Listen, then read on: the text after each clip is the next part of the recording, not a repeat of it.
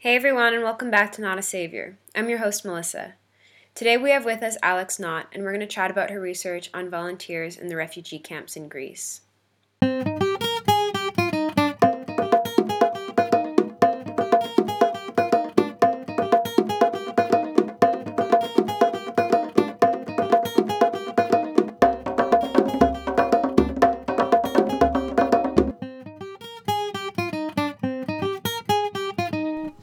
So I want to talk a little bit about the research that you were doing specifically, which was on the the recent phenomenon of individuals going to volunteer in the refugee camp. So can you tell us a little bit about what that what that looks like in Greece? Sure. Yeah. So this is something that um that I didn't really know much about before I got there. Um, when I was actually doing my research, I was originally in Turkey. Um, and then went over to Lesbos Island in Greece um, for a two-week summer school at, um, at a university there. Um, and that's when it kind of came to my attention that this was such um, a big phenomenon. Um, and you know, I was like, wow, this is really interesting. Maybe this is what I should be focusing on instead. So that's what I ended up doing. and so, I mean, at, at this point in time, summer of 2016 there were, as I said, very few arrivals um, of migrants and refugees uh, because of the um, the deal that had just been um, put into effect. Um, but there were a huge number of volunteers, um, and this is because you know um, a lot of people had maybe seen on TV or whatever or in newspapers the refugee crisis the previous winter, but of course you know they were in school and work. Um, so kind of uh, decided to go during the summer when they had the, the time off. Um, but the problem was that you know the it, the um, supply of volunteers really didn't meet the demand. Coordinators often didn't know what to do with them all, um, and you know a lot of them also got fed up because they they weren't there doing what they had intended to, being you know welcoming um, refugees to to Greece basically. Um, and this is you know this is still continuing. I think um, if anything, it's becoming increasingly popular to volunteer um, in refugee camps specifically. Um, and I think, you know, that's because immigration is one of the most, you know, is one of the hot topics these days. And, and it is a way for, for people to perform their, um, their progressiveness, which I think is something we'll, we'll talk about in a bit. Mm-hmm. In the paper that you wrote on all this research, you use a metaphor about bridges and doors to describe the drastically different ways that volunteers and refugees experience crossing borders. Can you spell that out a bit for us? Sure. Yeah. So um, a, that's actually um, Harrison's metaphor, um, but I think it was a particularly apt one, um, especially you know being my being a volunteer myself and and just um, noticing the very different ways that we were able to cross into Greece and, and be there in Greece um, to refugees. So, um, you know, I think Harrison uses the term bridges for people who are able to, to somewhat easily cross into another place um, and still very much have, you know, the bridge there behind them if they, whenever they want to go back over. Um, versus, you know, refugees and migrants in this situation that sort of face a series of doors um, that kind of open and close arbitrarily according to you know someone else's rules um, and you know they just kind of have to go through a door when it opens and then it, it might well slam slam back behind them I guess to follow up on that, in in your paper you have this moment where you argue that volunteers reinforce the very borders that they seek to challenge. What do you mean by this? Yeah, so I think in this case I'm kind of talking about more um, interpersonal borders um, and with you know um, volunteers kind of um, creating these artificial boundaries um, in the way that they go about um, their their assistance. Basically, how it works in the camps and and how coordinators generally set it up as well is that you know the Western volunteer is the helper. Um, you know, whether that's giving out food or, or whatever it is, and then the refugee is the victim and has no agency. Um, and um, you know this um, is such a common thing in humanitarian aid that we won't include people um, and people themselves could very easily be helping to hand out food and often want to and you know that is something that does go on in certain ngos um, but a lot of them, you know, do erect these um, really strict borders between, you know, no, like they are the ones receiving the assistance, we are the ones giving the assistance. Um, and, you know, this kind of can lead to um, a lot of um, not so great interactions, um, perhaps condescending and even authoritarian, you know, um, especially in food lines and stuff, you know, volunteers do take on these positions of authority um, which again can lead to a lot of animosity. Um, and you know, interestingly, speaking with a lot of refugees, um, they often see volunteers as quite inseparable from the systems that are keeping them out of, um, of, of the country and in the state of limbo. So, um, you know, they often don't see a big difference between volunteers, for example, or Frontex officers um, because of those boundaries, you know, that are that are set like that. What are the implications then of having international volunteers in refugee camps? Are they providing any assistance? I think a lot of this depends upon how how it actually plays out. Um, in terms of you know physical assistance, like I said, you know there are a lot of people there, um, a lot of, of refugees who um, are waiting around, you know, for to be processed or whatever, and really do want something to do. So in terms of you know handing out food or distributing clothing, um, you know, I wouldn't say that in a, lot, in a lot of cases volunteers' help is really all that necessary. However, I do think that there are a lot of potential benefits um, to volunteers being there and open, openly welcoming and accepting um, refugees to Europe, especially you know psychologically for for migrants and refugees. But I feel like um, it really depends, and I mm-hmm. think um, you know a key a key part of this is that we are, you know, training volunteers, and that's not just training them in the practical things of, um, you know, whatever it is they're doing, but it's also to provide, you know, more in-depth historical and political knowledge of the context in which they are working, um, so that they can actually work towards more egalitarian interactions um, and engage more in reflective thought about how they're actually providing assistance. I would say, you know, there there were a lot of interactions that I think could only have come out negatively. When when volunteers come with this specific idea of, migrants and refugees in their mind, and they just um, and they don't seek to challenge that idea, um, you know, the risk is that they come home and um, they continue to perpetuate this view of migrants and refugees as, you know, at best victims, um, and at worst, you know, ungrateful and things. How did local Greek people respond or, or feel about the surge of volunteers that were suddenly showing up in, in their communities?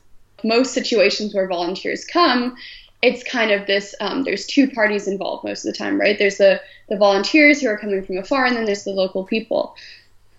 Um, and in this case, you know, um, there were kind of three groups, and the locals often felt, you know, quite cut out of the whole thing. Um, even though, and it's important to note that, like, during the height of the crisis, it was the local people that really did the lion's share of the work. You know, they were the ones um, really like welcoming people to the shore, helping them um, actually get to the shore, um, giving them food and clothing and everything. And then, you know, I guess there was quite a, a varied reaction to all the volunteers that summer. Some some people were just kind of confused, to be honest. I talked to quite a few Greek people who were a little confused as to why all the volunteers were showing up now when there wasn't as much of a of a crisis situation. Um, and then others, you know, were um, were quite fed up, to be honest. Um, and again, going back to you know the the political context here, uh, a lot of the volunteers coming were Northern Europeans. Um, and of course, they were coming to provide assistance specifically to refugees and migrants at the, at the same time as their countries um, were, you know, encouraging Greece to, to pass all these austerity measures that were making things really difficult for them. Um, I know there were a lot of NGOs that actually had Greek people showing up to their distributions of food and clothing because they couldn't feed or clothe their children either um, and then were turned away because it was, you know, for the refugees. And I think this, you know, kind of created more animosity there. Um, and that's not to say that, you know, in general, I'd say uh, Greek people were extremely welcoming and, and um, to the volunteers, but I can also understand this point of view. Um, and then, you know, on top of that, there was this this issue of a lack of tourist arrivals, um, and some people did blame that on um, NGOs who were, you know, perhaps reposting photos from last year and that kind of thing to to really create a sense that the that the situation was ongoing in order to receive more donations um, and all of that. So there was also some animosity towards NGOs um, who they thought were were continuing this whole like crisis representation. Yeah. Yeah. Yeah. When speaking about volunteers, I've noticed that there's often this tendency to focus on on their intentions or motive for going abroad in the first place. And in my research, I found that people are quite soft on this point. Um, you know, they, they say that individuals who are who partake in these activities mean well, and therefore let's kind of forget about the criticisms that's launched against them. Um, but in my experience, I found that while sometimes this is true, in many other instances, individuals partake in these activities as a way of, as you said before, performing their progressiveness. In other words, they use these kinds of experiences to gain a kind of social capital. And so I'm wondering to what extent you think that this is true in the context of individuals volunteering in refugee camps. I mean, I know that obviously you can't make overarching claims about all the volunteers that were there. But can you sort of speak to this behavior in, in regards to individuals' intentions? This is a really um, common thing um, and a, a, common criticism of volunteers going abroad um, is that they do, um, there is a performance aspect of it. Um, and that this can be really harmful. Um, you know, things like constant photo taking, blogging, that kind of thing, and and often under the guise of raising awareness. But really, when you, for example, when you look at um, you know the feedback that volunteers are getting, and when when you talk to them, there there is the sense of you know oh everyone's so proud of me um, for doing this. Um, so that certainly is part of it. And I think, you know, in this situation, it, it can be particularly problematic, things like photo taking, you know, especially at the point of arrival there's clearly there's no way to to get consent, but people you know continue to take photos of people just arriving to the shore and remember that these people have just crossed a body of water that they thought they might die in. And I'd say you know a lot of it is identity creation essentially. Um, is that you know it's cool to care about refugees and and the best way to do that is to be there on the front lines and I, like I said the risk is that um, it's all too easy to kind of um, put this under the guise of raising awareness. Actually, it's a lot about you know performance. Mm-hmm. Um, you know, that being said, um, that's not necessarily the case um, all the time, but uh, that definitely is an aspect of it. I think. Right. What are your thoughts on the ways in which these refugee camps or just in general the depictions of refugees arriving in Greece. What are your thoughts on the ways in which the media has has handled that? So I mean, I think you know there's a there's a tendency, just like with volunteers, um, there's a tendency for for the media as well to to get the most exciting story, and so I'd say you know there's a similar thing there where both volunteers and the media focused on the shores as you know the site, um, the central stage kind of thing, where where everything's happening. Whereas actually, you know, at, at this point especially, but even at that point, the main issue was the fact that um, thousands and thousands of people had been stuck um, in these camps for weeks, months, and even years. And by focusing kind of on the drama of the the actual border, this is missed. That that's also a problem because we focus on um, our resources, and a lot of NGOs still are focusing their resources on arrivals that may or may not happen. And obviously, there there is um, you know a need for immediate attention, but there's also the need to focus on people who are just facing interminable waiting. Mm-hmm. The sphere of, of humanitarianism at large often sees itself as being sort of politically neutral. So, in other words, these aid organizations often operate under this mantra that they're not choosing sides in any kind of political conflict, but are simply dealing with a pressing crisis. You know, but of course, nothing can ever really be neutral, especially when it comes to questions that have to do with poverty and injustice and, and how those things should be addressed. So I'm wondering, in your experience, what have the implications of this refugee crisis been on it being framed in this kind of humanitarian, neutral way? Yeah, um, that's a really good point. Um, humanitarianism is often represented as completely separate um, from the political project of policing borders. And I'd say, you know, especially being there, you notice like how false this distinction is. Especially, um, you know, you see a lot of um, coordination between those, you know, who are doing the policing work and those doing the sort of care work of receiving um, refugees. So, for example, you know, Frontex um, really coordinated with the NGO Lighthouse Relief in terms of, you know, getting people to stage two camp to be processed. And, and kind of beyond that as well, there there is a lot of functional solidarity there between the humanitarian world and and those are that are kind of policing it. There's um, a great quote that I picked up um, and put in the in the research that was in hospitality. There is no care without control. Um, that's a Jaron Fernbach, and I think that's really true. And and you notice this especially in NGOs. There's their primary motive um, is is to care for people, but there's a lot of control that goes into that. You know, especially when when you're deciding what people are going to eat and when and who's going to get how much and um, controlling kind of the spaces. So, you know, that's another thing too, is like, especially for people who have been there months or years, they have, you know, this desire, obviously, to create um, their own kind of sovereign spaces and kind of have sort of some semblance of control. And then, of course, you know, uh, NGOs and um, volunteers come in and they just kind of like turn whatever rules were there, whatever structures were there upside down and put in their, their own things. So that could be the rules they have in terms of um, lining up, you know. So, just as an example, the queues for food distribution. So, um, there was a kind of unspoken agreement um, between refugees and, and migrants that people who were pregnant or the elderly should be able to go first. And um, this particular coordinate, volunteer coordinator I was working with was like, no, everybody waits the same amount of time. And so that was like very much overturning this, you know, these social rules that um, people had come up there themselves and beyond that, you know, people, volunteers telling people they had to drink their milk or whatever. So, you know, it, it does become very much um, a care and control thing. And again, like, you know, every time you go to get food, you have to bring up um, this piece of paper that shows how many people you are. And, and basically there's, there's just no, no trust involved there. So there really is nothing neutral about the way that humanitarian aid is given out. You know, these are based on um, assumptions and have, you know, very clear underlying um, political causes and effects. Mm-hmm.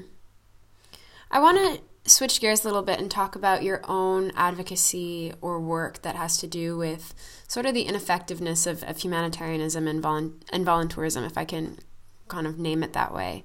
Mm-hmm. I'm wondering how did you arrive at this perspective? What was that process like, and why was it this part of development or humanitarianism that you decided you wanted to address? I guess, you know, my criticism of volunteerism did not start um, that summer um, in refugee camps. Since when I was 18, I first um, volunteered abroad and started to realize some of the issues with it. Um, and over the years, have kind of like, you know, seen that again and again in different contexts. I guess what I was particularly drawn to in, in, in this case was the fact that um, in, in this particular instance, the absurdity of our mobility regimes just becomes so clear. You, you know, when, when volunteers are coming to help from the countries to which uh, refugees and migrants want to go. And I guess, you know, just having been there and um, with, I guess, more of the of the context and everything at the front of my mind, you know, a lot of these um, questions came to the surface. And I think um, discussions of volunteerism kind of tend to go one of two ways, right? Like it's it's either that oh this is really helpful and this is great, or it's that you know this is entirely harmful and neo-colonial and just shouldn't happen. and I think you know it's going to happen either way. Um, there's a, a, great quote by um, a scholar called Mostafanezhad who studies volunteerism who said volunteers are going to go with or without anthropology. And the idea there is basically just that, you know, we need to work towards making this better as opposed to either saying, like, oh, it's fine, it's great, or just saying, you know, this is terrible. Mm-hmm. And so I guess that's kind of where I am now. Um, so currently I'm working with an organization called Om Prakash, which is basically working to make volunteering more ethical and affordable and sustainable. And I think, you know, one of the key things there and, and what Om Prakash is kind of focused on is raising um, people's critical consciousness before they go to volunteer abroad. It's really, um, you know, this is something that definitely came up during my research, and I think, you know, I wrote in the conclusion was that we really need to, to challenge volunteers to critically reflect upon socio political issues and their own positionality and um, you know really um, push them to be become more critically uh, conscious before they and and while they're they're doing these um, while they're interacting. Because I think you know as I said before I don't see the main help necessarily as, as handing out food that could be done by whoever but I see it as actually you know like crossing these borders and these boundaries and reaching out and learning from one another and I think my work now is working with Om Prakash is also like helping to kind of um, to continue develop their EDGE program, the Educational Education for Global Engagement program, which is an online program that um, volunteers take before going abroad. Um, that really, um, you know, addresses a lot of these issues and really encourages volunteers to think more about these issues before they go abroad. And, you know, in my experience so far, this really does seem to translate into more reflective thought and considered actions, mm-hmm. and, you know, eventually to more like egalitarian interactions that actually have the potential um, to, you know, be really beneficial for both parties. So I guess, you know, I, I see my work now as education based, and yeah, that's kind of where I am now. That's great. Thanks so much for speaking with us, Alex. Yeah, thank you, Melissa. It's been great. Thanks so much for tuning in. Remember to rate us on iTunes and to check out our website at www.notasavior.weebly.com. That's W E E B L Y. Or you can follow us on Instagram with the handle Not a Savior.